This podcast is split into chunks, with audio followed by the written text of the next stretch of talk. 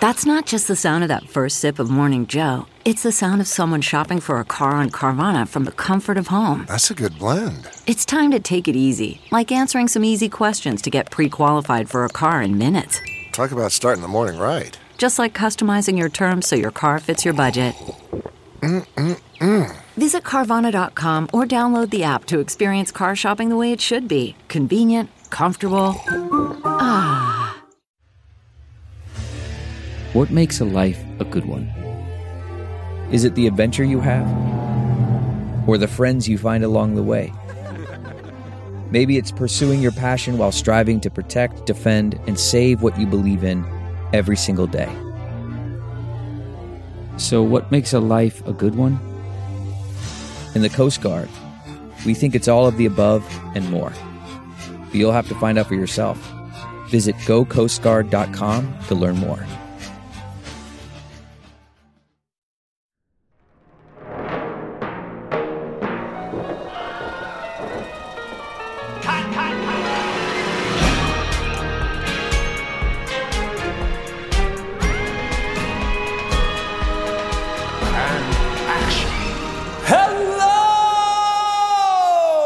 Welcome back to What Went Wrong, your favorite podcast, full stop, that just so happens to be about movies and how it's nearly impossible to make them, let alone a good one. Lizzie, it's great to be back. I'm feeling like Kim Cattrall scatting with her husband while he's playing the bass. How you doing? I'm good. I'm feeling like Gollum with his hands on some fishes. Juicy. I am so excited for this season and so excited for what we're about to dive in. I don't know if I still will be at the end of episode 3, but yes. At the beginning here, I can't wait. Whew, it's a long journey to the cracks of Mount Doom. But before we get into that, a couple of announcements. We are back, of course, for our 5th season. We've put together an incredible lineup for y'all. Yes, and as Chris said, we do have some announcements. We've updated our Patreon to make it easier for you to participate and make your voice heard. So here's the Reader's Digest of what's going on in the land of Patreon. Now, for those of you who would like to vote for what films we cover, we've made our lowest tier, Cult Classic, completely free. That's right. Head to our Patreon, www.patreon.com/whatwentwrongpodcast, and sign up for our free tier. Chris, don't laugh at me. Virginia twang, that Virginia twang. Go to www.whatwentwrongpodcast. You'll get updates on the pod and be able to make your voice heard. We are also adding a $3 tier that we're calling full-breasted waterfowl, one of our favorite terms from Howard the Duck, that gives you access to all of our episodes ad-free. No ads, a private RSS feed. If you're already a patron at the $5, $10, $20, or $50 level, you will be getting your RSS link to the ad-free feed via Patreon this week. And for our $5 patrons, we're adding a monthly newsletter with updates and musings on the industry. Think of these as a more in-depth ripped from the headlines. Of course, you will still be getting our Below the Line and Ripped from the Headlines episodes, beginning with an interview with the incredible casting director, Wendy O'Brien. Wendy's credits include It's Always Sunny in Philadelphia, Abbott Elementary, Angie Tribeca, Sons of Anarchy, which I was a pretty big fan of, and many, many more. We're so excited for you all to hear that. And finally, if you hop on that $50 train all the way to Full Stop Town, you'll get a limited edition What Went Wrong hoodie. And let's just say it might feature the text, big time flopper. Hell yeah. Pretty excited about these. Our first poll of the season is already up. It's a sci-fi extravaganza featuring Back to the Future, Galaxy Quest, Brazil, and Star Trek The Motion Picture. So if you're already a patron, make sure you get your vote in. If not, what are you doing? It's free. Now, on this podcast, we try to highlight the myriad ways in which unforeseen circumstances, small errors in judgment, and clashing personalities can doom the most promising of film endeavors. However, sometimes a film comes along that literally feels like a miracle. I don't mean that hyperbolically. I mean it literally. A director and a property are matched at the perfect moment, and a film is made that feels so immediately timeless that you wonder where it's been your entire life, even as you marvel at the ingenuity of each compounding set piece. And for me, the epitome of movie magic is The Lord of the Rings. I agree. Specifically, the Fellowship of the Ring. Yes. I am thrilled. I would argue the Fellowship of the Ring is one of the greatest films ever made. However, Lizzie, this franchise was far from a surefire hit. We will learn how a scrappy, low-budget horror comedy director from New Zealand, a country of 3 million people, partnered with the studio most famous for creating Freddy Krueger to make the most beloved trilogy of the 21st century. But first, the details, Lizzie. The details? Well, let me just say this first, going into this. This is not a small commitment, dear listeners, that we have made in rewatching all three of the original Lord of the Rings movies. We have not done The Hobbit yet, although I imagine that is a disaster that we will wade into in later episodes. But I just want to flag, I fucking love Lord of the Rings. I'm so excited. I did not mind sitting there for 10 hours and watching all of them. This is my one little fun fact about myself. When I was, I guess, 12 years old, when the first movie came out, I saw it 13 times in theaters. So God bless my dad. So much money to spend on tickets. So much is all my allowance and so many hours of my life. And I was like madly in love with Legolas, which, you know, I'll tell you what, watching as an adult woman. Everyone's hotter. Oh, everyone's hotter. Every single person is hotter. He's a good-looking guy, Orlando Bloom. He's a little young now for us. I mean, you know, I guess I understand for a 12-year-old girl, but he also looks like a 12-year-old girl. So. He did a little bit. The casting is interesting with Orlando Bloom. We'll get to that in our second episode. Lizzie, yes. Now, this is the most monumental research endeavor that I've ever embarked upon. And so what we've done is we've broken down this trilogy into an appropriate three episodes. The first episode we will call, for lack of a better title, The Fellowship of the Ring. It's the story about how an unlikely group of heroes came together to try to tackle the impossible, adapting Tolkien's work. Sure. Episode 2, The Two Towers, we'll cover production and how things got underway in New Zealand, halfway across the world from the studio in Los Angeles. I'm sorry, we're not even getting to them starting to shoot this in this first episode? Lizzie, trust me. You're going to love it. And then the third one will be about, of course, post-production, the releases of the films and their legacy, The Return of the King, and the King is Peter Jackson. I also just want to call out, you didn't change the titles at all. It feels like you could have put a little more work into that. No, the titles are perfect. Why would I change them? They're amazing. Just make little Tolkien puns. Okay, continue. No. None of that. We don't besmirch Mr. Tolkien with puns. There's one pun later coming. Okay. The details, Lizzie. The Lord of the Rings is a trilogy of fantasy action adventure films directed by Peter Jackson. It is based on the novel The Lord of the Rings, divided into three volumes, The Fellowship of the Ring, The Two Towers, and The Return of the King by J.R.R. Tolkien. The films were adapted for the screen by Peter Jackson, Fran Walsh, Philippa Boyens, and Stephen Sinclair. The ensemble cast features Elijah Wood as Frodo Baggins, Ian McKellen as Gandalf the Grey, and then the White, spoilers, Viggo Mortensen as Aragorn, a.k.a. the sexiest man in Middle-earth, Sean Astin as Samwise Gamgee. Arguably also the sexiest man in Middle-earth. Yes, the stoutest man in Middle-earth. Kate Blanchett as Galadriel, John Rhys-Davies as Gimli. Lizzie? Yes? Oh, that was your you have my axe moment, but I guess we'll just move. My axe! There we go. Orlando Bloom as Legolas, Hugo Weaving as Lord Elrond, Ian Holm as Bilbo Baggins, Sean Bean as Boromir. Also hot. Unsung hero of the first film. Andy Serkis as Gollum. Much more handsome than he seems. Should have been gotten an Academy Award nomination. Was ripped off. True. And many, many more wonderful actors, including Liv Tyler, Miranda Otto, Bernard Hill, Billy Boyd and Dominic Monaghan. Come on. Billy Boyd, Dominic Monaghan. It just goes on and on. I got to stop at a certain point. Brett from Flight of the Conchords. He is in it. The films follow the hobbit Frodo Baggins as he and the Fellowship of the Ring set out to destroy the One Ring to prevent the Dark Lord Sauron from succeeding in his quest to dominate Middle-earth with the dark armies of Mordor. Battles and hijinks ensue. I have a question written here, but you've already answered it. Lizzie, how many times have you seen Fellowship of the Ring in theaters? 13. Okay. 13. Let's keep going. A couple of points of housekeeping before we begin. There is an incredible amount of information about these films. I've done my best to consolidate it into a narrative that I hope you enjoy.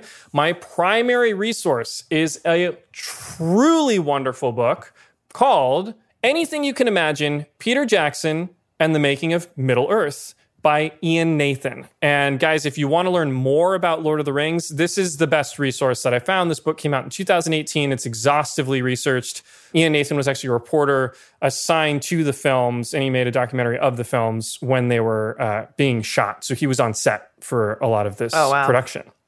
Second, we are just covering Lord of the Rings. As Lizzie mentioned, no Hobbit shenanigans in these episodes.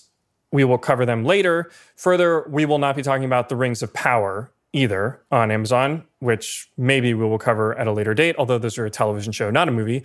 And third, I don't like the extended cuts of these films. And Peter Jackson agrees that the theatrical cuts are the definitive cuts, and he even said that he only made the extended cuts for the fans, and his preference is the theatrical cuts. So we are focusing on the theatrical cuts for this episode. How long is the extended cut of The Return of the King? Does it have 75 endings? Yeah, I think it's 4 hours long. Seriously, I think it's close to 4 hours long. It's going to be a no from me. Without further ado, let's dive in to what went wrong on The Lord of the Rings. Now, all right, pick your theme, whichever one you want. That's why I like the Rohan one. Well, that one's not in the Fellowship. All right, moving on. The saga of The Lord of the Rings begins with the books, The Lord of the Rings. And that begins with John Ronald Reuel Tolkien. Did not know. That's not what those stood for. Better known as, J.R.R. Tolkien. I see why he abbreviated that. Yeah, exactly. The Rurger, John Ronald Reuel Tolkien. All the Tolkien fans are already so mad. They're so mad at us. He was a high fantasy novelist and, more importantly, philologist, which is someone who studies languages. Mm-hmm. He was born in 1892 in Bloemfontein, South Africa. It was then known as the Orange Free State. It was later annexed by the Brits, and now it is known as the Free State Province in the Republic of South Africa. Anyway, he was of British descent. He was born in South Africa. He then traveled to England with his mother at the age of 3 for a vacation. While he was in England, his father died back in South Africa. So he and his brother were then raised in England from the age of 3 on. Yeah. Okay. He was homeschooled. He was very smart. And he took a particular interest in plants and languages. And apparently he could read by the age of 4. I'm assuming that's very advanced. I don't remember when I learned to read. Neither do I. His mother died when he was 12, and he was subsequently raised by a Catholic priest who was a friend of the family. This is Father Francis Xavier Morgan.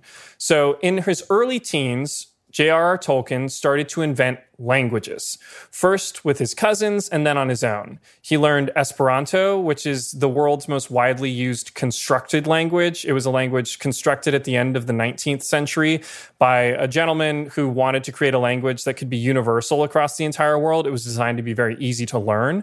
At the age of 16, Tolkien started this somewhat scandalous courtship with an older woman, meaning she was 19, and she was Protestant. And this was a pretty big deal. Her name was Edith Mary Bratt, and he would later say that he deeply admired her willingness to marry a man with no job, little money, and no prospects except the likelihood of being killed in World War I. Aww. It was a tough time for Mr. Tolkien. In August of 1914, Britain entered World War I, and Tolkien shocked his friends, family, and relatives when he decided not to enlist immediately. He did not want to go to war.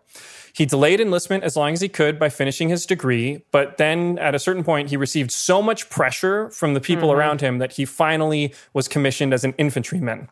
Because of his education, he got promoted within the military, so he was commanding men beneath him. However, he had a distaste for the hierarchical nature of the military. And you can see a lot of Aragorn not wanting to be the king. Totally. And Tolkien not wanting to command men. Mm-hmm. He would later say, quote, "The most improper job of any man is bossing other men. Not one in a million is fit for it, and least of all those who seek the opportunity."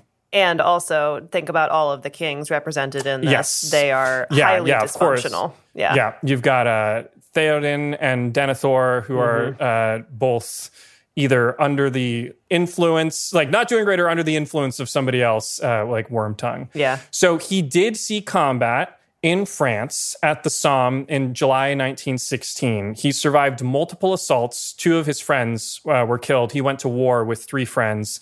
Four hobbits, Tolkien plus his three friends. Two of them died. He then contracted trench fever. Trench fever is a disease that was spread by lice. Lice were a huge problem in the trenches.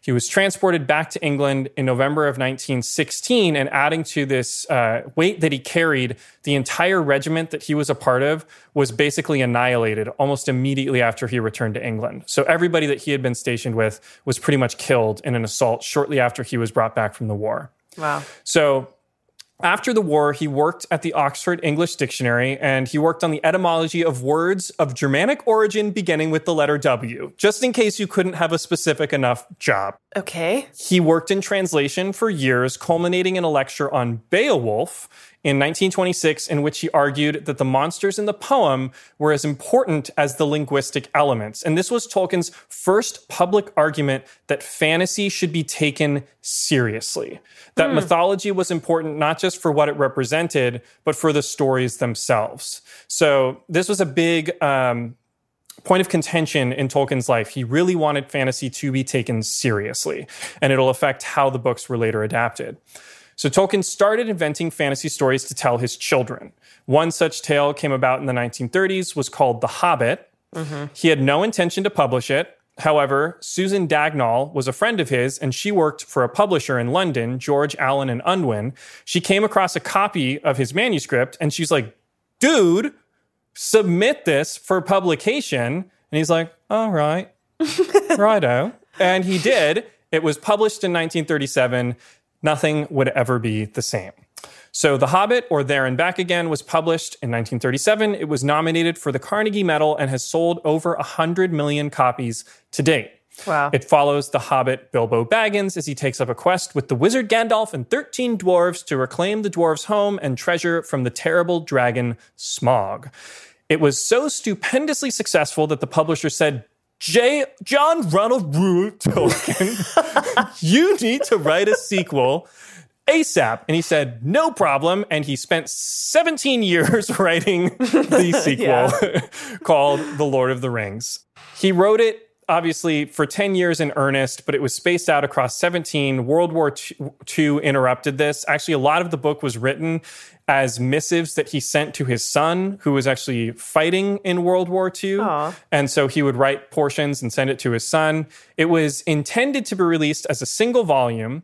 However, it was released in three parts across 1954 and 1955 because there were soaring paper costs following the end of World War II. And so the book would be too expensive to both release and price if they just did it as one volume. So I mean, also, it would have been like 1,000 pages. 1,000 pages. It was over 1,000 pages. Yeah, it would have been very, very long.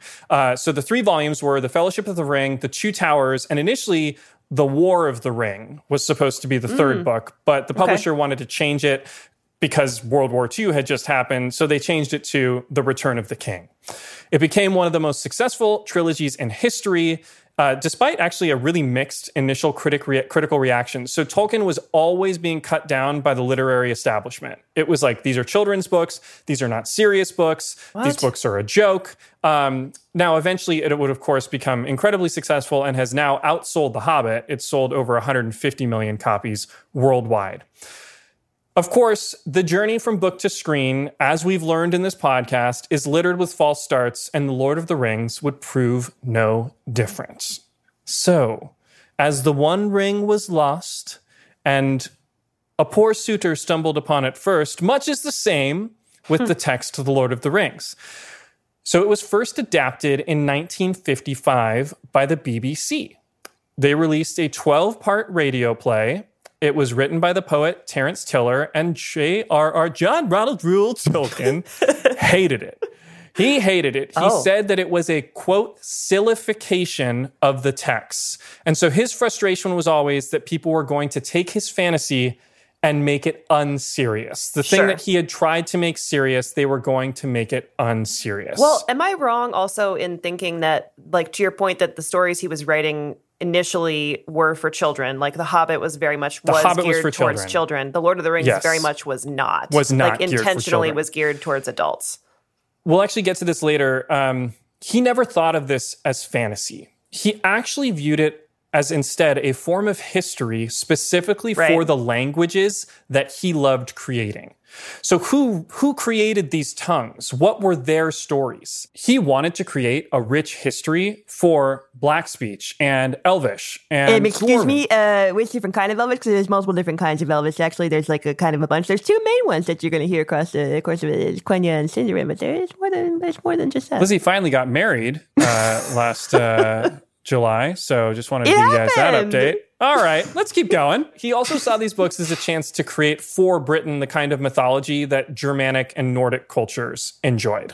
So... Well, you can see that big time. He was trying to make up for lost time.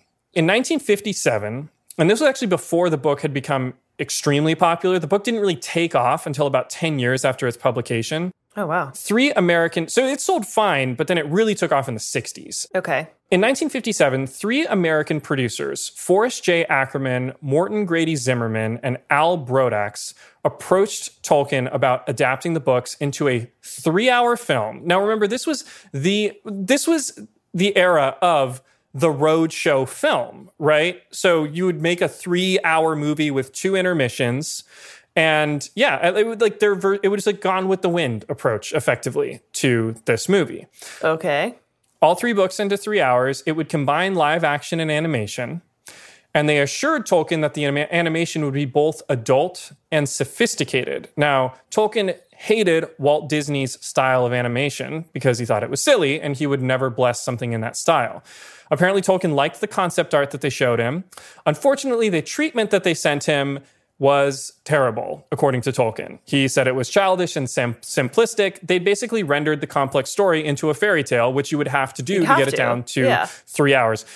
He apparently wrote them a multi-page letter basically telling them to fuck off and signed it John Ronald Reuel Tolkien. So Ackerman, Zimmerman, and Brodax said, all right, guess we can't do anything with this. And they left him be. And it wasn't for another 10 years that a new suitor emerged. So now we're in 1967. Okay. So 1967, United Artists, the studio that had been formed in 1919 by Charlie Chaplin, Mary Pickford, Douglas Fairbanks, and D.W. Griffith. They were a group of artists that wanted to make films with pedigree that were creatively full of integrity and not beholden to the studio system. And they had amazing bona fides in terms of adapting books for the screen. They had or would go on to do Wuthering Heights, Of Mice and Men, Around the World in 80 Days, West Side Story, the James Bond movies, Midnight Cowboy, Fiddler on the Roof, and they would eventually do, importantly, One Flew Over the Cuckoo's Nest. Oh, wow.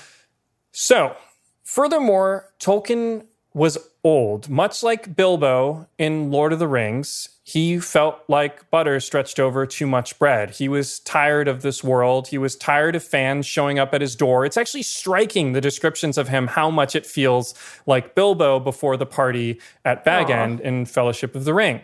And so at 75, he saw this as an opportunity to offload the ring, much in the way that Bilbo did to Frodo. He thought, well, I can dispense of these rights and I can secure some money to set up a trust for my family so that my children and grandchildren or my grandchildren can go to school and be taken care of. So he sold the screen rights to United Artists for both The Hobbit and The Lord of the Rings for £104,000. That feels like not enough. How did that happen? Extremely, extremely low. And the reason it happened is because everyone in Hollywood believed that this movie was unadaptable. So there was no demand.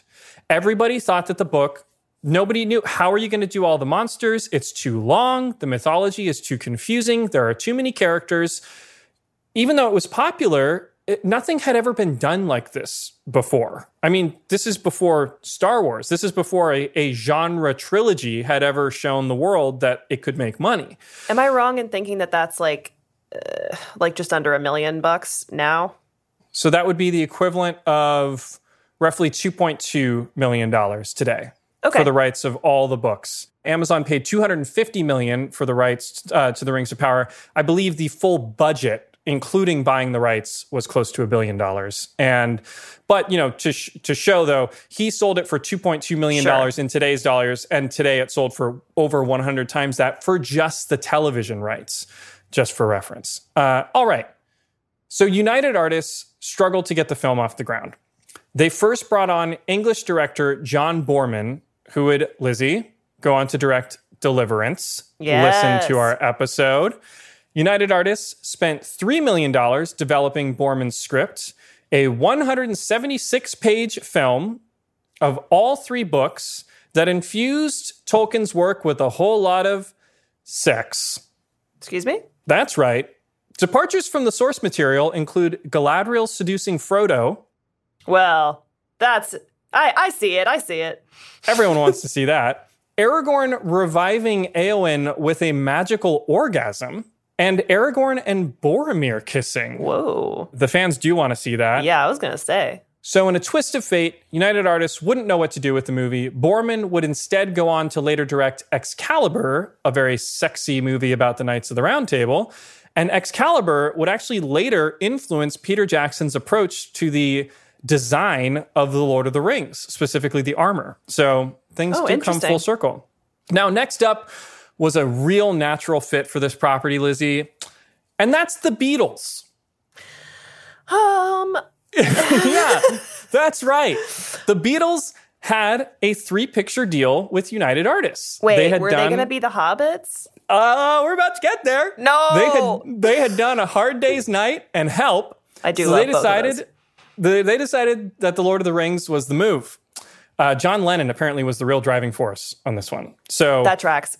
He was nuts. Do you want to guess who each of them would play? Yes, absolutely. Absolutely. Two were going to play hobbits, and one was going to play Gandalf. Okay, well, John obviously had to be Gandalf. John was actually not going to be Gandalf. John wasn't going to be in it. John was going to be on the sidelines. So I'll give you the other three. Paul, George, and Ringo. Okay, George is Gandalf. George is Gandalf. That's right. Okay, great. Well, Ringo has to be Merry or Pippin. There's no way that he's unless Ringo he's Sam. He's Sam. He's Ringo Sam. Is okay. Sam, which is great. Totally makes sense. Ringo, Sam, and Paul was Frodo? Paul was Frodo. Yeah, that's how they were going to do it. Yeah, it was fun. So they had it all worked out. They actually went to Stanley Kubrick's house. They knocked on his door. Oh, my God. He invited them in, and they were like, Mr. Kubrick, would you like to make The Lord of the Rings with us? And he said, no. he politely passed. He was actually supposed to make a Napoleon film for MGM that fell apart and would later be revived by Ridley Scott. And that's coming out this fall. So the Beatles moved on and ended up breaking up the following year anyway. Now, in a tragic turn of events, Mr. Tolkien passed away in 1973 without ever seeing a frame of his stories put to film. But the rights still sat with United Artists. Now, unbeknownst to many, Jackson's Lord of the Rings was not the first Lord of the Rings adaptation to be made for film.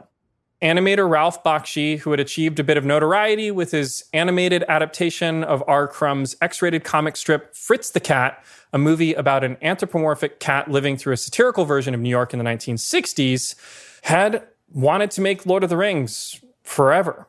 Now, Fritz had been produced and financed in part by Saul Zentz. Remember that name? It's going to come up again. Okay. Saul Zentz was a music mogul turned movie producer who had gone on to produce One Flew Over the Cuckoo's Nest for United Artists. Okay. So in 1976, Zentz says to Bakshi, I will back a movie version of Lord of the Rings that you animate. He bought the rights from United Artists for Lord of the Rings. He paid just over $3 million to pay them back for the money they'd put into Borman's script.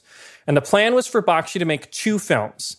The first would end just after the Battle of Helm's Deep. Okay, that makes sense. And that's as far as they got. Yeah. They only had an $8 million budget. Bakshi had to cut a lot of corners. I saw the movie when I was younger. I actually have pretty fond memories of it, but it was considered a failure financially. It was titled The Lord of the Rings. It grossed $30 million worldwide, but plans for a sequel were scrapped. And Ralph Bakshi, it hit him pretty hard. He had pretty sour feelings about this all the way through Jackson's adaptation. He really felt like he had gotten short shrift and that he knew how to adapt this well. And even Jackson said that the first half of Bakshi's adaptation works really well before the story starts getting too compressed and you just can't follow what's going on. Yeah. Well, that happens to a certain extent at the end of Return of the King. It does, yeah.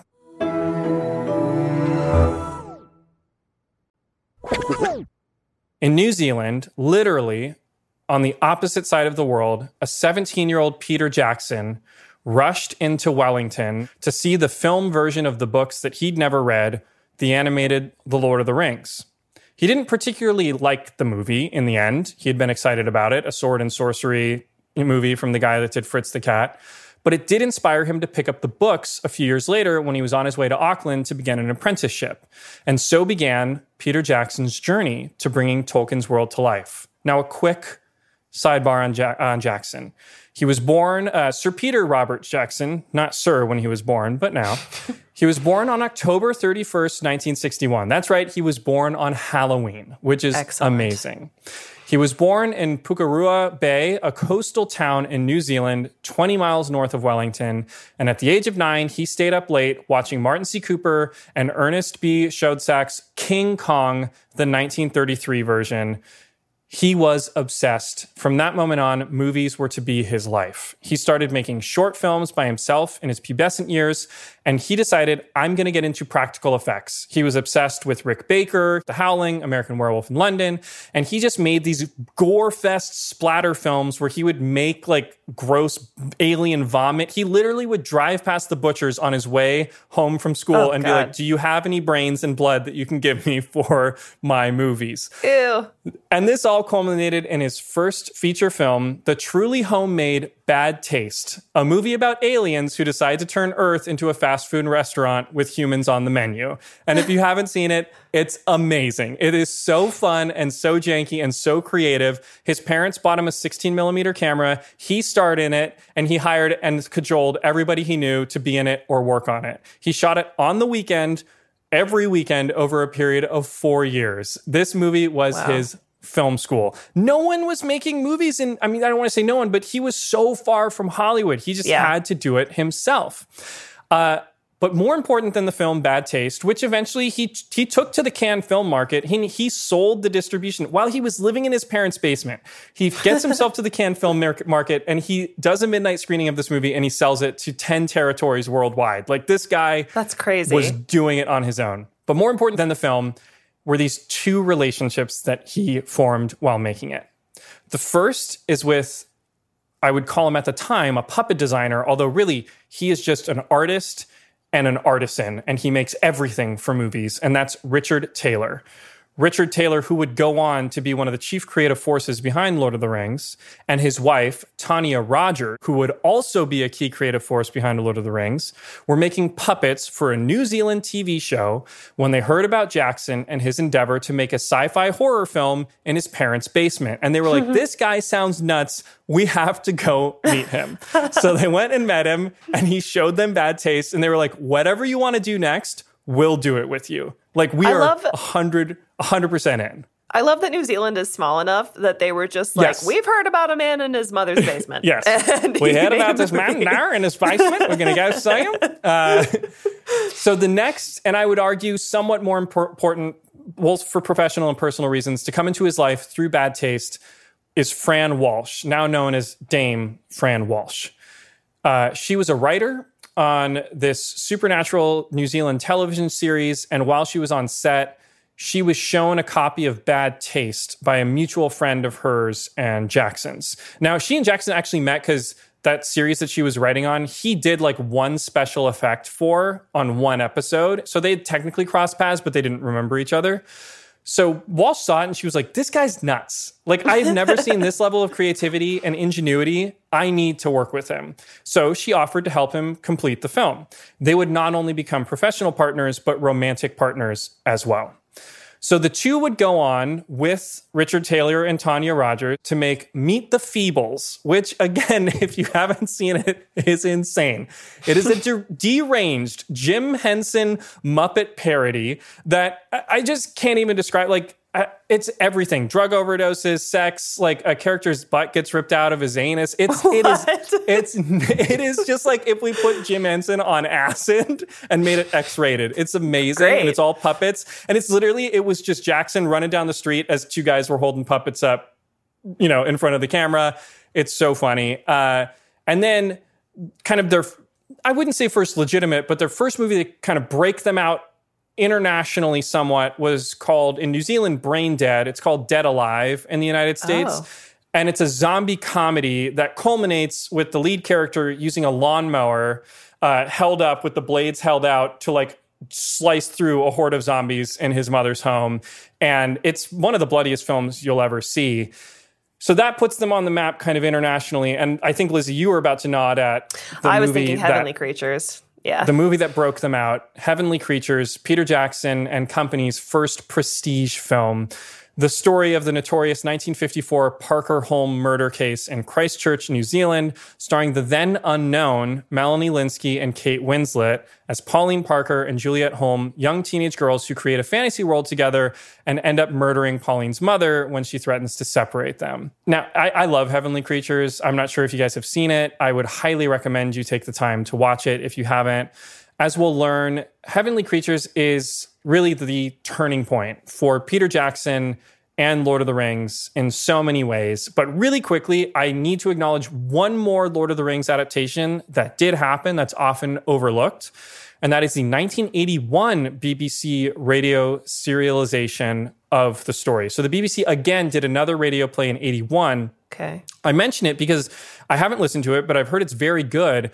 And it also starred a young Ian Holm as Frodo. Oh, that's right. I have heard about this. So Ian Holm played Frodo, and actually Jackson remembered that. And Ian Holm was one of two people Jackson was insistent needed to be in the trilogy when he eventually went to make them. The second one was Cate Blanchett as Galadriel. And so it was Ian Holm and Cate Blanchett that he kind of went in knowing he wanted in it. So Heavenly Creatures pulls Jackson out of the horror gutter in the eyes of the Hollywood elite. And sorry, what year is Heavenly Creatures? It's 1994. Okay, so we're getting close. Yeah, so he had done Meet the Feebles in 89. He did Brain Dead in 92.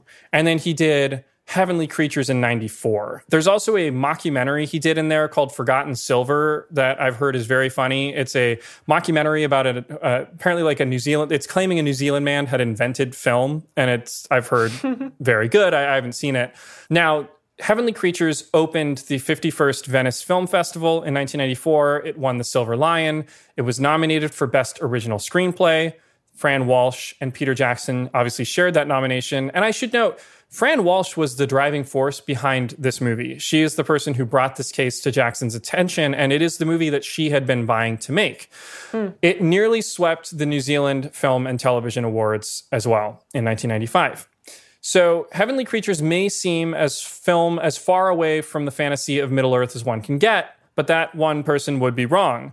The bond formed by the two lead characters is rooted in the shared creation of a fantasy kingdom called Barovnia. Like Tolkien himself, these two girls created an entire alternate reality with its own history, writing novels and creating languages for this world that they together planned to get made into Hollywood films before murdering one of their mothers. Oopsies. So in order to create this fantasy world, Peter Jackson, who was shooting the film in New Zealand and didn't have access to the special effects houses of Hollywood, turned to Richard Taylor and Tanya Rogers, who had done the puppeteering and gore work on Meet the Feebles and Brain Dead. And Taylor, as a remarkable artist and designer, created 70 different suits for all of the different characters of Barovnia, like all of these fantastical creatures. He, to be fair, had been doing commercial work. He did like a GM commercial. He did the aliens for a TV adaptation of Stephen King's Tommyknockers. And he was actually working on the mythical beasts for Hercules and Xena Warrior Princess, the TV shows at the time. Now, they also realized they needed not just practical effects, but digital effects as well. And this is the birth of Weta. So Weta, if you're not aware, is now, Weta, I believe is called Weta FX, is now one of the largest visual effects companies in the world. Yes, one of the best. And it rivals the likes of ILM and Digital Domain. At the time, in 1993, it was one rented computer in a New Zealand apartment that had the rough power of today's cell phone. So Richard Taylor's company became Weta FX, and this new digital company became Weta Digital. And Weta is the name of like a cricket-like bug in New Zealand. It's the nickname of this bug. So they created it because when they all saw in 1993, they all see Jurassic Park and they're like, holy shit, this is crazy. We need to do this. So they say, oh, a Silicon Graphics Indigo computer? Great, we will lease one of them. Yeah. ILM, I believe, has like 1,000. We'll sure, they have like a factory.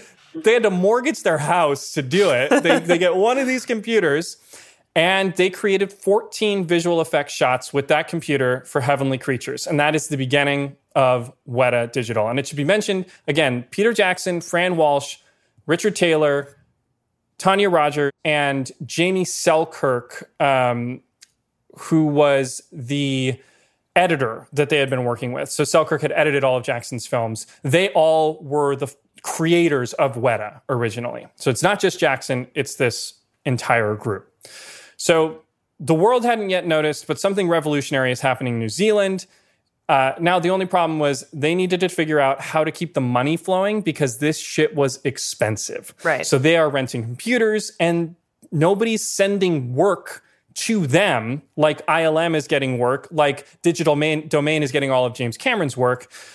So enter, unfortunately, Harvey Weinstein. I was wondering when that toad was going to enter this. Well, he shows up in a lot of the movies because one of the orcs is designed to look like him. But he, in the 90s, was as powerful a figure as could exist in Hollywood. Consider him the Sauron of our story. Evil, yes, but ultimately necessary in our hero's journey to bring the unadaptable world of Tolkien to the screen. Heavenly Creatures was purchased and distributed by Harvey and Bob Weinstein's prestigious Miramax Films. Miramax was founded in 1979 by the two brothers, and they had been on a crazy hot streak. They had done My Left Foot, Sex, Lies, and Videotape, Reservoir Dogs, Pulp Fiction. All of Quentin Tarantino's stuff. Yeah. In 1993, they had sold Miramax to Disney for $75 million. Okay. So as a condition of the deal to distribute Heavenly Creatures, Harvey Weinstein locks Peter Jackson up in what's called a first look deal with Miramax.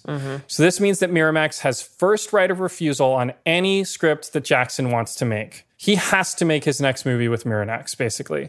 And it's during this period that the fate of Lord of the Rings truly hung in the balance. So it's really important, because the timeline will get confusing, but it's really important to understand that most directors, successful directors, have multiple projects in development at all times. And this was certainly true of Jackson. Not only had he made Heavenly Creatures, he had actually written a Nightmare on Elm Street sequel for New Line, which was called Nightmare on Elm Street Dream Lover. And it sounds amazing. Basically, the rough plot, kids are no longer afraid of Freddy, so they actively take sleeping aids in order to go and torment him in their dreams. And it just sounds like a totally fun meta take on the world.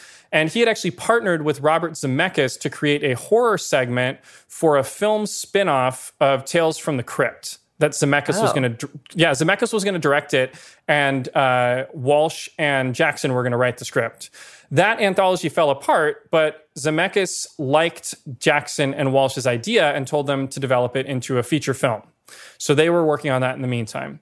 But at the same time, Jackson really wanted to make a fantasy movie, an original fantasy movie. The only problem is every single new idea he came up with and pitched to Fran Walsh, she would just say, that's Lord of the Rings. And then he would come up with a new one and she'd go, that's Lord of the Rings. And he'd come up with a new one and he'd be like, Lord of the Rings. And so eventually she was like, dude, you should just do Lord of the Rings. And so they turn in the script to Zemeckis in 1994. It's the story of a small-town psychic investigating a ghostly serial killer posing as the Grim Reaper, which became The Frighteners. And a lot of people haven't seen this movie. No. Starring Michael J. Fox. It's really fun.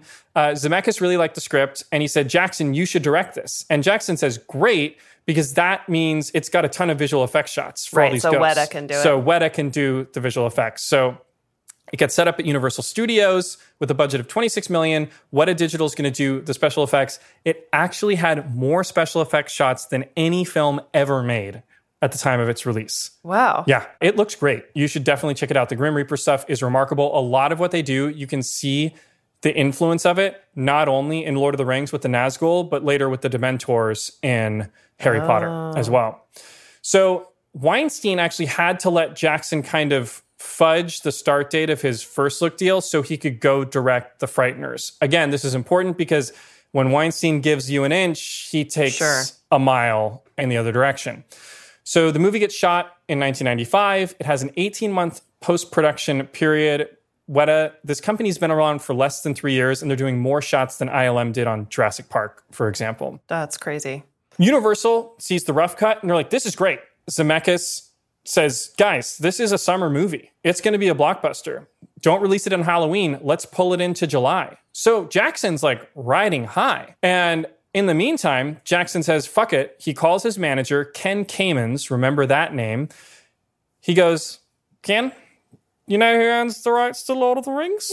And Ken says, let me find out. And Ken calls around, and sure enough, he discovers that the rights still sit with Saul Zentz, that music mogul turned producer who had bought them in the 70s. Well, he calls Harvey Weinstein, Ken Kamins, and he lays it out. He says, Pete wants to do Lord of the Rings, but this guy Saul Zentz owns the rights, and I doubt he'll part with them easily. And Harvey Weinstein goes, I'm an evil bastard.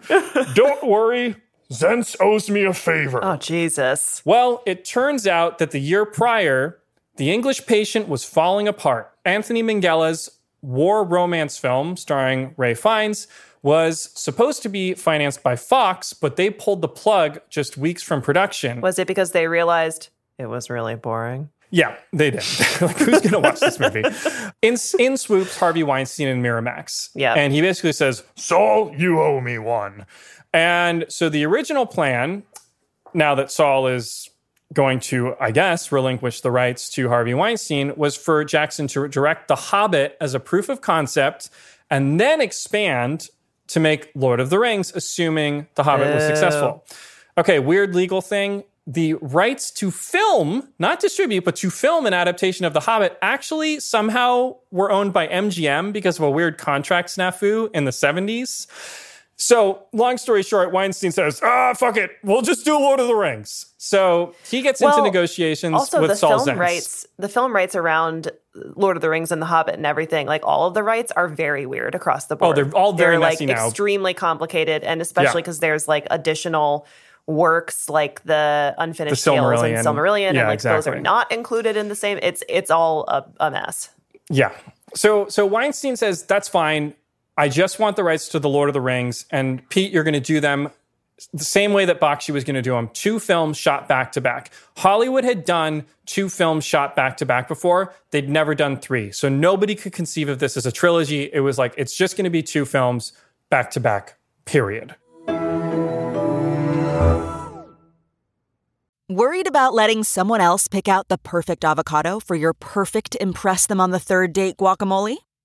Good thing Instacart shoppers are as picky as you are. They find ripe avocados like it's their guac on the line. They are milk expiration date detectives. They bag eggs like the 12 precious pieces of cargo they are. So let Instacart shoppers overthink your groceries so that you can overthink what you'll wear on that third date.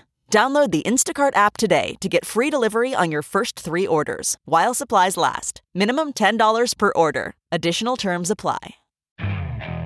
Okay, picture this. It's Friday afternoon when a thought hits you. I can spend another weekend doing the same old whatever, or I can hop into my all-new Hyundai Santa Fe and hit the road. With available H-Track all-wheel drive and 3-row seating, my whole family can head deep into the wild. Conquer the weekend in the all-new Hyundai Santa Fe. Visit HyundaiUSA.com or call 562-314-4603 for more details. Hyundai, there's joy in every journey. So this period of Jackson's life is both remarkably stressful and incredibly insane in terms of the options and opportunities he seemed to have. Negotiations to make Lord of the Rings stall out immediately. Saul Zaentz is driving a hard bargain, and Harvey Weinstein is a monster, so it's like two kaijus fighting in the middle of the ocean. And in the meantime, Jackson's wrapping up post-production on The Frighteners, and he's like, holy shit, we have built this incredible company, Weta Digital, right, and all of these artists are going to leave because I have no work I can give them because they've only done things that Jackson has directed for the most part. So rival effects houses were hearing of the great work done by this outfit, and they're going to poach him. They're ready to poach. So Jackson calls his manager again, Ken Kamins. This guy sounds awesome. Like, he is such an, I don't want to undersell how instrumental he is in getting these movies made. And Pete says, Ken, I need to name what my next movie is. I'm going to lose Weta if I don't. And Ken goes, Pete, don't worry. I gotcha. So he lines up two more opportunities for Peter Jackson. So let's call door number one, Lord of the Rings. Okay. Door number two is a little property called the Planet of the Apes. Oh. So he gets Pete in at Fox. And for Planet of the Apes, Jackson and Walsh pitch a movie that they call The Renaissance of the Planet of the Apes. And it's one of the more interesting films never made. Here's his description of the pitch. Quote, Fran and I had devised a storyline that continued the... I'm not going to do the accent the whole time. That continued the ape saga from where it left off in the fifth movie. We imagined their world being in the midst of an artistic renaissance, which made the ape government very nervous. It was a time of amazing art, and we wanted Roddy McDowall to play an elderly chimpanzee that we based on Leonardo da Vinci. The plot involved humans rising in revolt and a half-human, half-ape central character that was sheltered by the liberal apes, but hunted down by the gorillas. Not only did they get Roddy McDowall to agree to come return for this film, the project was supposed to be produced by James Cameron and star Arnold Schwarzenegger as the half-human, half-gorilla. So this movie, door number two, was going to be Peter Jackson and Fran Walsh writing and directing Planet of the Apes, produced by James Cameron, starring Arnold Schwarzenegger, which is just a... That's just a name salad of Hollywood names and terms. Yes. Now let's look at door number three.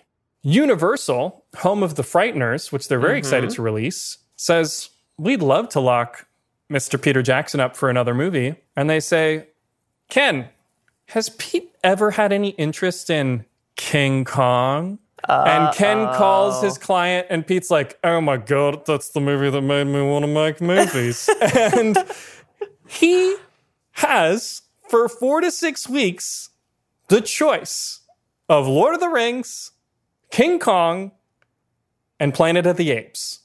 But the problem is, if he doesn't pick one of them fast, this revolutionary digital effects company that he started is going to fall apart. Now, ironically, Weta would end up doing the effects for Lord of the Rings, King Kong, and the Planet of the Apes, which I think is so cool. Like, what a boss move. So, Lizzie, which door do you think he chooses? I think he takes door number one, but maybe I'm wrong. He did not. He chose door number three. So Jackson... was concerned that Weinstein wouldn't be able to get the rights to Lord of the Rings, and he loved King Kong. So he called his manager, Ken, and said, look, I need you to tell Harvey I'm gonna direct King Kong. And Ken calls Harvey Weinstein, and you don't tell Harvey no, no one wants that job. In the 90s. And he says, hey, Pete's gonna go make King Kong. And he'd be happy to make Lord of the Rings from you when King Kong is done. And Weinstein just goes apoplectic on him. And he's like, are you fucking kidding me? I let him out of his contract to direct The Frighteners. Now he's going to go make another movie with Universal. So Kamins tries to reason with Weinstein. He's like, we don't even have the rights to Lord of the Rings. Just let him do Kong. We'll do Lord of the Rings right after. And then Weinstein just hangs up on him. Just dead silence. Now, in the end, Jackson navigated it very well. He calls Universal and Ken and says, hey, let's let Miramax co-finance King Kong. We'll go 50-50 on it together. And then Universal can co-finance Lord of the Rings. And so everybody gets to play with everything and we'll distribute the risk. And Weinstein says, fuck that. I need something else because I'm Harvey Weinstein. And that something else, there's a script that was sitting at Universal languishing called Shakespeare in Love. Oh, and Weinstein said, give me that script and we have a deal. So Peter Jackson inadvertently cost Saving Private Ryan its deserved Best Oscar win, Best Picture Oscar, God. Because of Shakespeare in Love. Harvey Weinstein got Shakespeare in Love as part of the deal. Which, course, by the way, we are going to cover at some point. Yeah, we're going to cover it because it was also absolutely a mess. A mess. So, of course, none of this would pass as intended. Work gets underway on King Kong. Weta Workshop is building models. They're beginning tests. In the meantime, Walsh and Jackson write the script. And 6 months into development, Universal pulls the plug on the movie. So this is right at the end of 1996. Why? So here's why. Jackson probably should have seen the writing on the wall when The Frighteners flopped. In 1996, that summer, no one knew what to make of this like really quirky New Zealand humor-based movie starring Marty McFly that had horror overtones and was like pretty graphic. Furthermore, it was absolutely flattened by Roland Emmerich's Independence Day, which dominated that summer. It made $30 million against a $26 million budget. And of course, in Hollywood, you are only as good as your most recent film, and Peter Jackson, the Wunderkind, his reputation was tarnished. It wasn't just a loss of faith in Jackson, though. So Disney had also announced a planned remake of Mighty Joe Young. If you guys remember their giant ape movie, which was really boring. Yeah. And Roland Emmerich announced that his next film would be Godzilla. And Universal just felt like, we're going up against Godzilla and another giant monkey. We can't make this movie. So Jackson is devastated. Furthermore, Weta now has nothing to work on. So again, he's about to lose this company that he's worked so hard to build. The one positive outcome, Harvey Weinstein is now not pissed at Jackson. He's pissed at Universal. Fantastic. So Harvey Weinstein doubles down on Lord of the Rings. He gets on Zentz's ass and he's calling him every day. And in the meantime, Robert Zemeckis, who does sound like a mensch, swoops in and saves Weta. He says, Jackson, how about you do some sci-fi special effects work for a little film I'm working on called Contact? Oh, wow, really? I didn't know they did that. Yeah. So the Carl Sagan-based sci-fi film required Jodie Foster to travel through a wormhole. Could Weta pull off the wormhole effects? Why, they yes, could, they can. And they did. Yeah, and this led to one of Peter Jackson's more interesting credits, additional visual effects. Peter Jackson, Contact. Oh, interesting. Which I think is pretty fun. So that gets them through the next few months. Spring of 1997, Weinstein closes on the deal for the rights to make The Lord of the Rings. Fran Walsh and Peter Jackson celebrate with a shopping trip to Wellington to make a very important purchase, Peter Jackson's second copy of The Lord of the Rings, which he had not allowed himself to read until they got the rights because he couldn't bear to read it and then not know that it was going to get made. So then they got to work. Of course, Lizzie, as we've discussed, the plan is we're going to make two films shot back-to-back telling the story of three books in as streamlined a fashion as possible.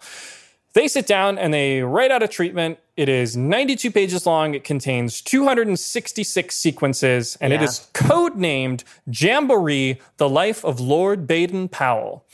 They also used code names themselves. Walsh and Jackson were tormented over what to include and what to exclude, what was necessary and what was extraneous. In particular, Jackson was trying to figure out, how do I make cinematic moments that were often told secondhand in the story or recounted later? One famous example is Gandalf's battle with the Balrog, which is actually shown in The Two Towers, but is just recounted later in the books. Despite making considerable progress, these two upstart New Zealanders quickly realized they needed another voice in the room, and so they reached out to Stephen Sinclair. Stephen Sinclair was a playwright, screenwriter, and novelist. He had helped them on Bad Taste and Brain Dead. My understanding is that he was actually, he's Fran Walsh's ex-boyfriend, I believe. Oh, wow. And he had been, he'd been a friend of theirs, and he was happy to help, but he didn't know a lot about Tolkien, didn't really care about fantasy that much. So when he got the treatment, he turned to his girlfriend, Philippa Boyens. Everybody's just working with their girlfriends. Everybody's just working with their girlfriends. The girlfriends are saving the world. An editor who happened to be a big fan of The Lord of the Rings. So he hands it. He says, hey, Philippa. Pete Jackson, Fran Walsh, they're making that Lord of the Rings into a movie. And she said, oh, God, I can't wait for the emails we get. No! She goes, they're going to ruin it. That's what was her first thought. She said, they can't. That's crazy. No one can make that film. I am so sorry for my New Zealand friends. No, I'm not. Please ridicule him.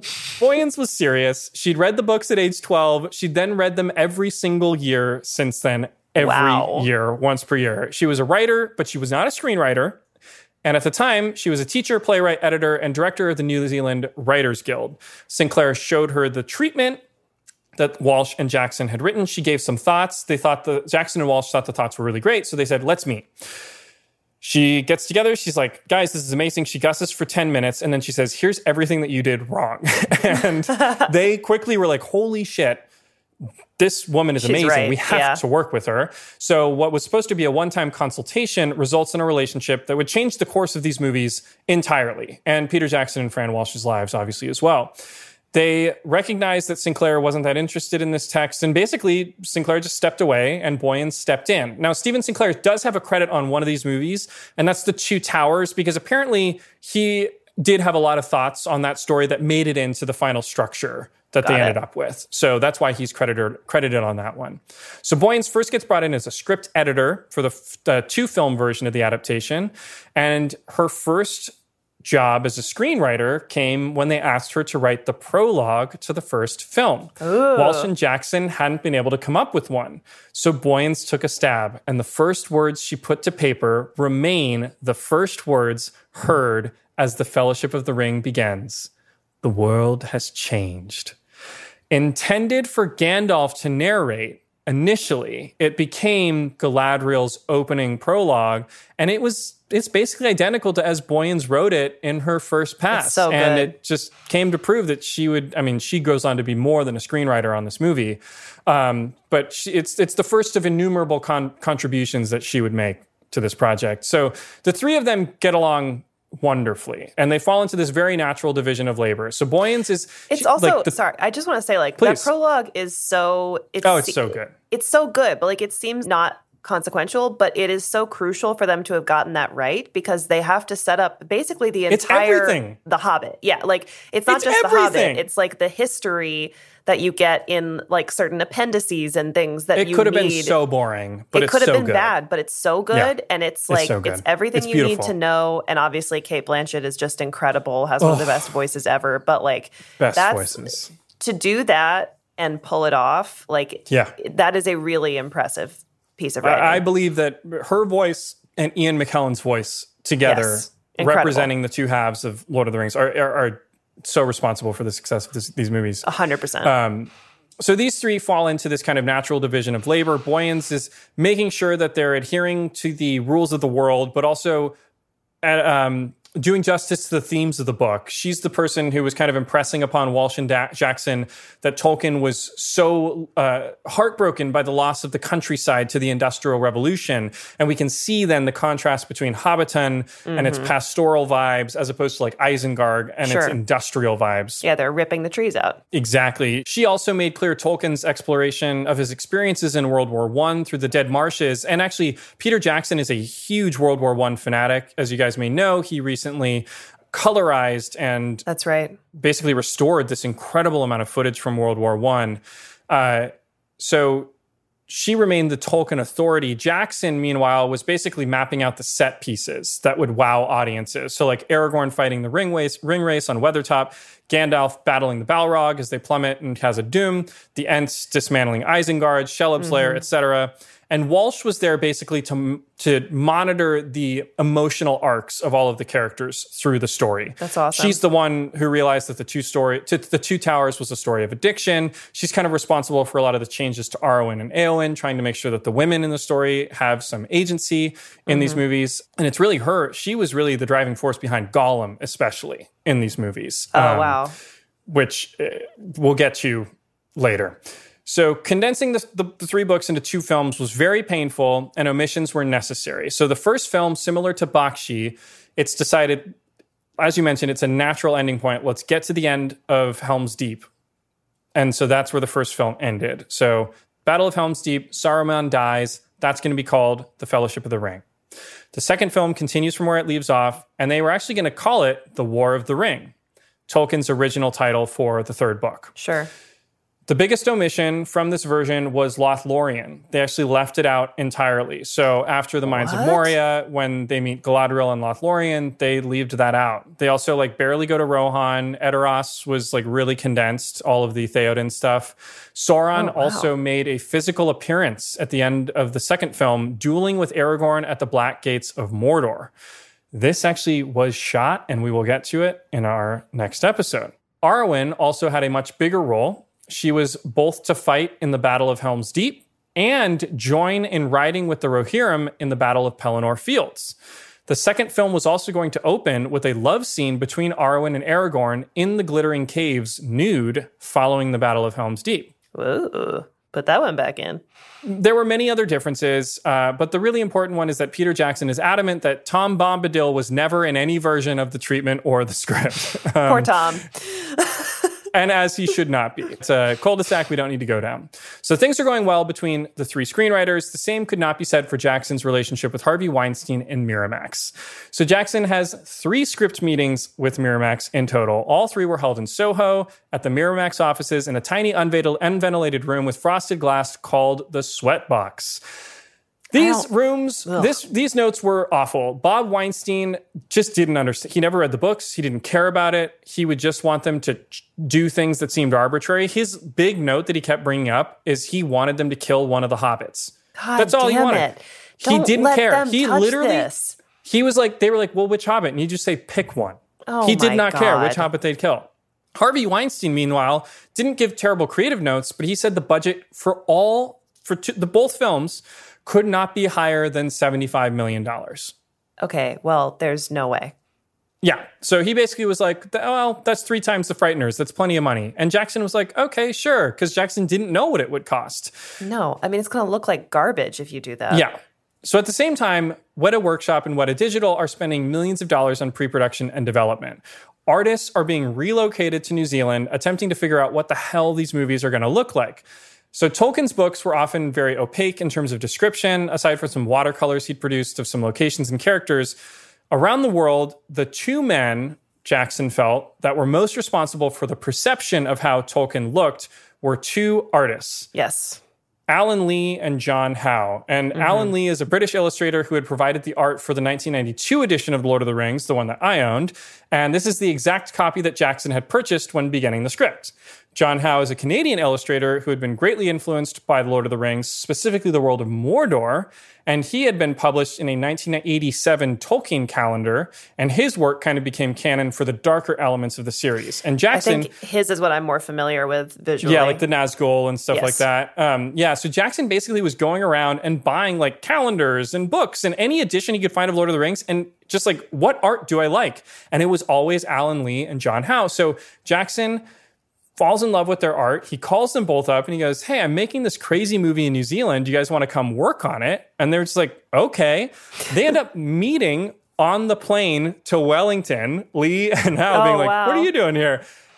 And they come in and they basically say, Lee, you're going to design the light parts of Tolkien's world and Howe, you're going to design the dark parts. And that's so cool. That became the guiding light for the series. In all, Miramax put $12 million into developing these films. And it should be said, every single dollar and all this time is why everything looks so good in this movie. It looks incredible. Richard Taylor found a blacksmith who knew how to make armor as they did in 1490. And he hired him to come and make the armor for the movie. That's why things look so good in this movie. Of course, things had to come to a head. Peter Jackson realized we can't make this for $75 million. He brings on a line producer, Tim Sanders, to budget the film. And Sanders is like, look, optimistically, it's $135 million for both of these films. Almost double what you think it is. Sure. Weinstein goes apeshit. Great. What he hadn't told Jackson is that over $75 million, he has to get Disney involved. And Weinstein doesn't want to get Disney involved. Now, I don't know if it's because he doesn't want to share the credit or if it's because he doesn't think they'll greenlight it, but for whatever reason, or he thinks they'll take it away. He just doesn't want them involved. He just says, I'm not interested. So Weinstein turns to Jackson and says, fine, $75 million, and you have to do it in one film. What? No. Ultimatum. He says, Jackson, you fucked me. You pissed away $12 million. You either make one Lord of the Rings for $75 million, or I'm going to fire you and I'm going to hire Quentin Tarantino to direct the movie. Oh my God. Literally the worst Lord of the Rings. I mean, I love Quentin Tarantino, but no. I would like to see it just for fun, but not for like, I would a like religious to see 15 experience. Minutes of it. I'm not sitting through 3 hours of it.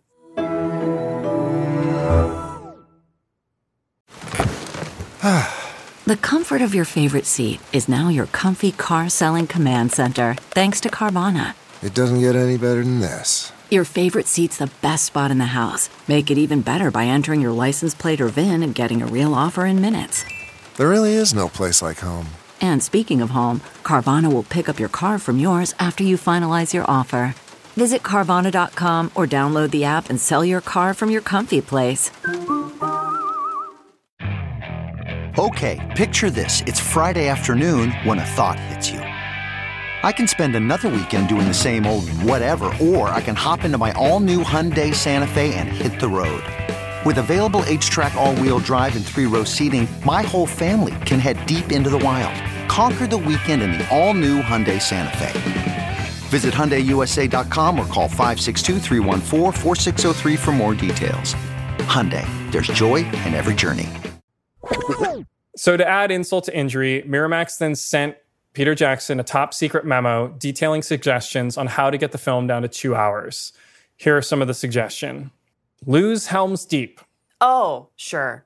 Okay. Combine Rohan and Gondor. Sure, smush them together. Combine Theoden and Denethor. Of course. Make Eowyn Boromir's sister and lose Faramir. Okay. Shorten Moria and cut Saruman. Cut Saruman. Yeah. Cut Saruman. Wow. Well, glad he was making millions of dollars on notes like that. That's great. So Jackson flies back to New Zealand at the lowest of lows. If he makes the movie that Harvey Weinstein wants him to make, he's going to let down every Tolkien fan in the world and probably nuke his career. 100%. You are fucking dead if you do those notes. If he doesn't make the movie that Harvey Weinstein wants him to make, he's going to have to fire everybody at Weta because he can't pay them. Oh, man. And it'll probably nuke his career. After a day or two of thinking, he calls his manager, the wonderful Ken Kamins, and told him, tell Harvey to make the movie with Tarantino or whoever he wants. Yeah. I can't do it. Ken, though, was a smart, savvy political operator. He calls Harvey Weinstein and says, Harvey, look, we're at your mercy. Peter can't make the movie the way you want it made. He just can't do it. But I'm asking you, what if you let him try to make the movie he wants at another studio and you get your money back? Wow. This is called putting a movie in turnaround. If a project loses momentum with a particular studio, that studio sometimes allows the filmmakers to pitch it to rival studios who can purchase the property for the cost of however much money that initial studio has sunk into the project. The typical turnaround period is a year, sometimes as short as 6 months. Basically, he's offering Harvey Weinstein a chance to get his $12 million back. So Harvey says, okay, but these are the terms. You don't have a year in turnaround. You don't have 6 months in turnaround. You have 28 days to find The Lord of the Rings a new home. God, he's such an asshole. Not only do you have 28 days, normally, if it goes into turnaround and then gets bought, you'll get paid back when it goes into production. He says, no, I want my $12 million upon signing the new deal, and I get 5% of the gross from the eventual release of all the films. Oh, my God. So you get your money back and 5%? And all Ken could say was, okay, the clock starts now. Wait, which orc? Is it the really hideous one with the, like, weird tufts of hair on its shoulder and, like, half an eye missing? Yeah. Yeah, the one with, like, the giant bulge off of his forehead. Yeah, that's Harvey Weinstein. It's got a Weinstein vibe to it. Yeah, we'll get into that in the second one. Okay. Good. Lots of boils on that guy. So Ken calls Peter Jackson with the news. He goes, Pete, we have 28 days to save The Lord of the Rings, your career, and Weta. Oh, my God. Buckle up. So Ken, this guy, I love him. He gets to work. He calls every studio. He plays every favor he has. trying to get Jackson in the room for a chance to pitch the project. Meanwhile, Jackson and all of these wonderful artists and artisans and technicians down in New Zealand are like, holy shit, what are we going to present to try to sell this movie? And they decide we're going to make a 5.5-minute short film. It's going to be half documentary, talking heads, you know, behind the scenes stuff, half narrative with Jackson playing Frodo and a number of the actors that he's worked with in his other movies playing the other roles, like local New Zealand actors. They shoot it. They supplement it with beautiful artwork by Lee and Howe, as well as gorgeously rendered sculptures of orcs, ringwraiths, the Balrog. Apparently these sculptures, identical to how they would appear in the films. They had already nailed down the look of these movies. It was extremely well thought out. I believe it. Weta Digital also participated. There was one of their programmers, Stephen Regalis, I believe is his name. He showed off this groundbreaking software called Massive. Those battle scenes in the prologue of Fellowship of the Ring and Two Towers, the way that they were able to make it is they developed this computer software where all the soldiers would operate as individual thinkers on the battlefield. So they could run battlefield simulations for the first time, not having to keyframe individual characters. And this allowed them to do the 100,000 versus 100,000 battle scenes. Massive battles, yeah. This is something that ILM had not yet achieved. I mean, they were really on the cutting edge. Wow. So they put together what I would argue is like maybe the greatest pitch in modern film history. I mean, it's really remarkable when you think about it.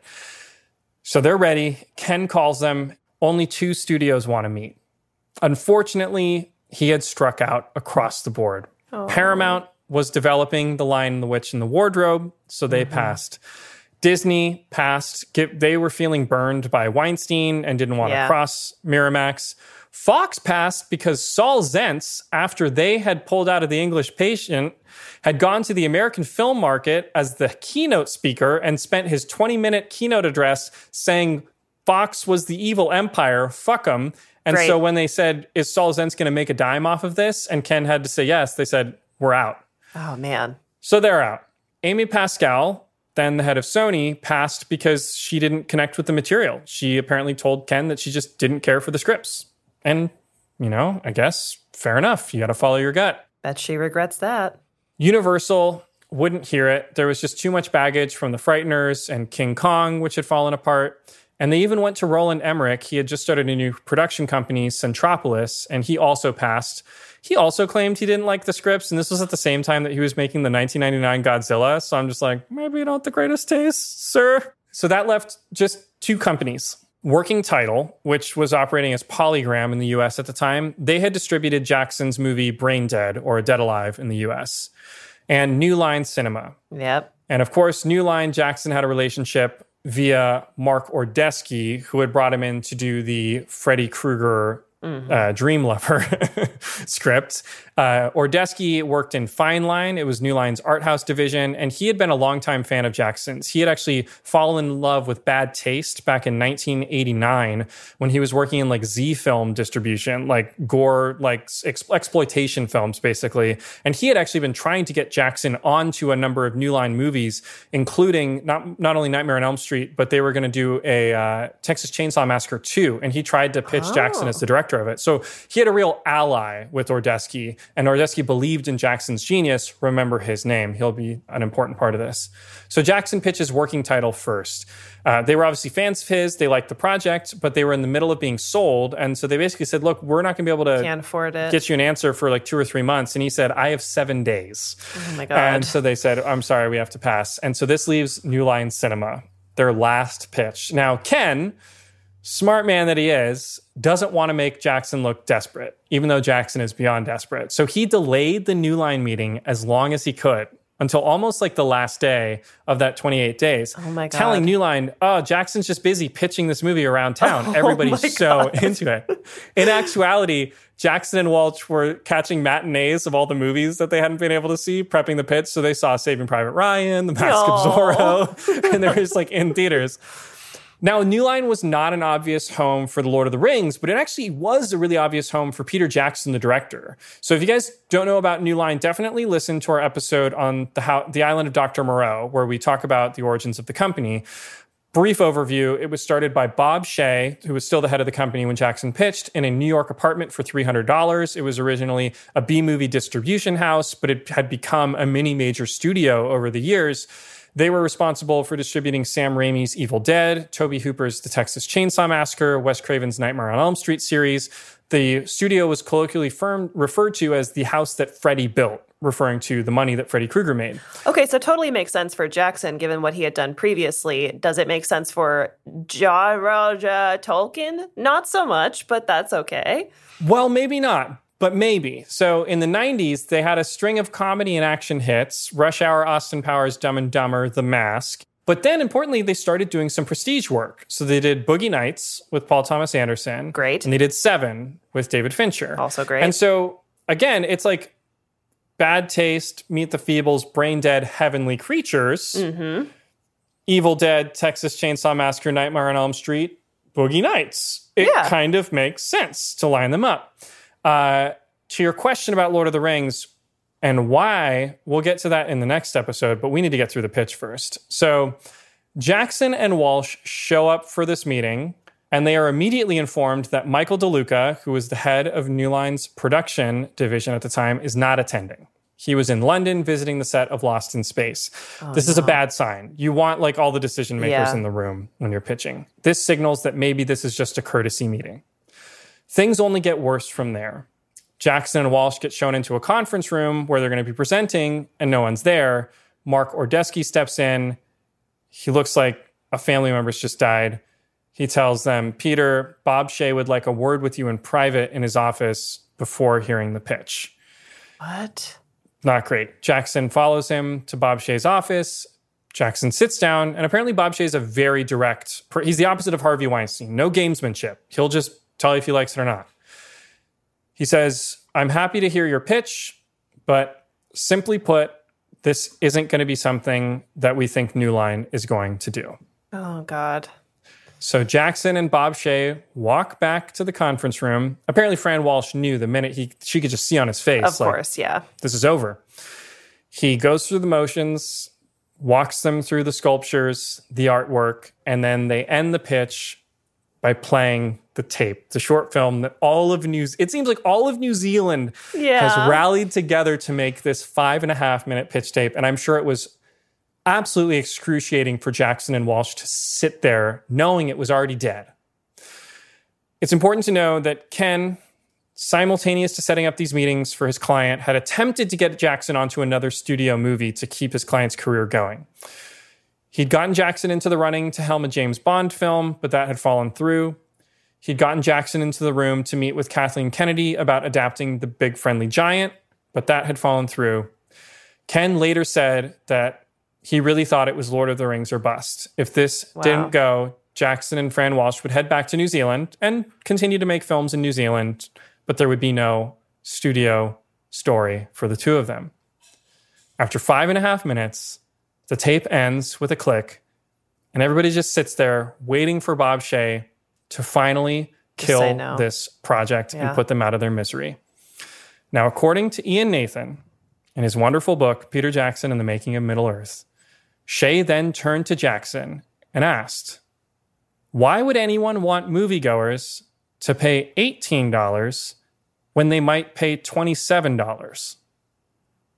And Jackson doesn't understand what he's talking about, so Shea clarifies. Tolkien wrote 3 books. It should be 3 movies. Yeah! Jackson eventually finds his voice and goes, yes, it could be 3 films. And New Line Cinema decided that they were going to make Lord of the fucking Rings. Yeah. And that concludes the first episode of The Lord of the Rings, The Fellowship of the Ring. And we will get into the amazing juiciness of production in our next episode. And I hope you guys enjoyed this journey. I did not know any of this. Wow. I didn't know that the Weinsteins were that involved in the development of it. I mean, I saw their names, obviously, when we saw the credits, and I was like, that's got to come up somewhere. But that's God. Oh, yeah. I think we should skip what went right this week, Lizzie, unless there's something you would like to throw in there. Sure. No, that's so far what went right is really just New Zealand. So I think New Zealand. We can New Zealand back. Will continue to go right for Fantastic. All of these movies.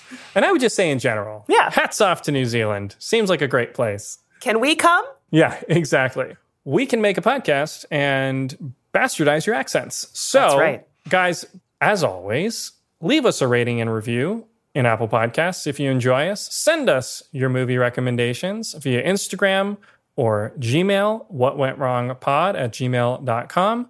A shout out to our Full Stop supporters, Soman Chainani and Tom Kristen. Thank you guys so much. We really appreciate it. Thank you for your support. Thank you to all of our patrons. And without further ado, I'll let you get to part 2 of our coverage of Lord of the Rings, which is available now with our double episode Season 5 Big Bang Drop. Whoa.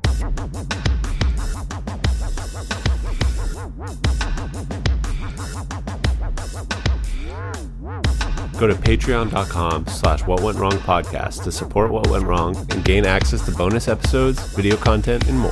What Went Wrong is a Sad Boom podcast presented by Lizzie Bassett and Chris Winterbauer. Editing and music by David Bowman, with cover art from Euthana Uos.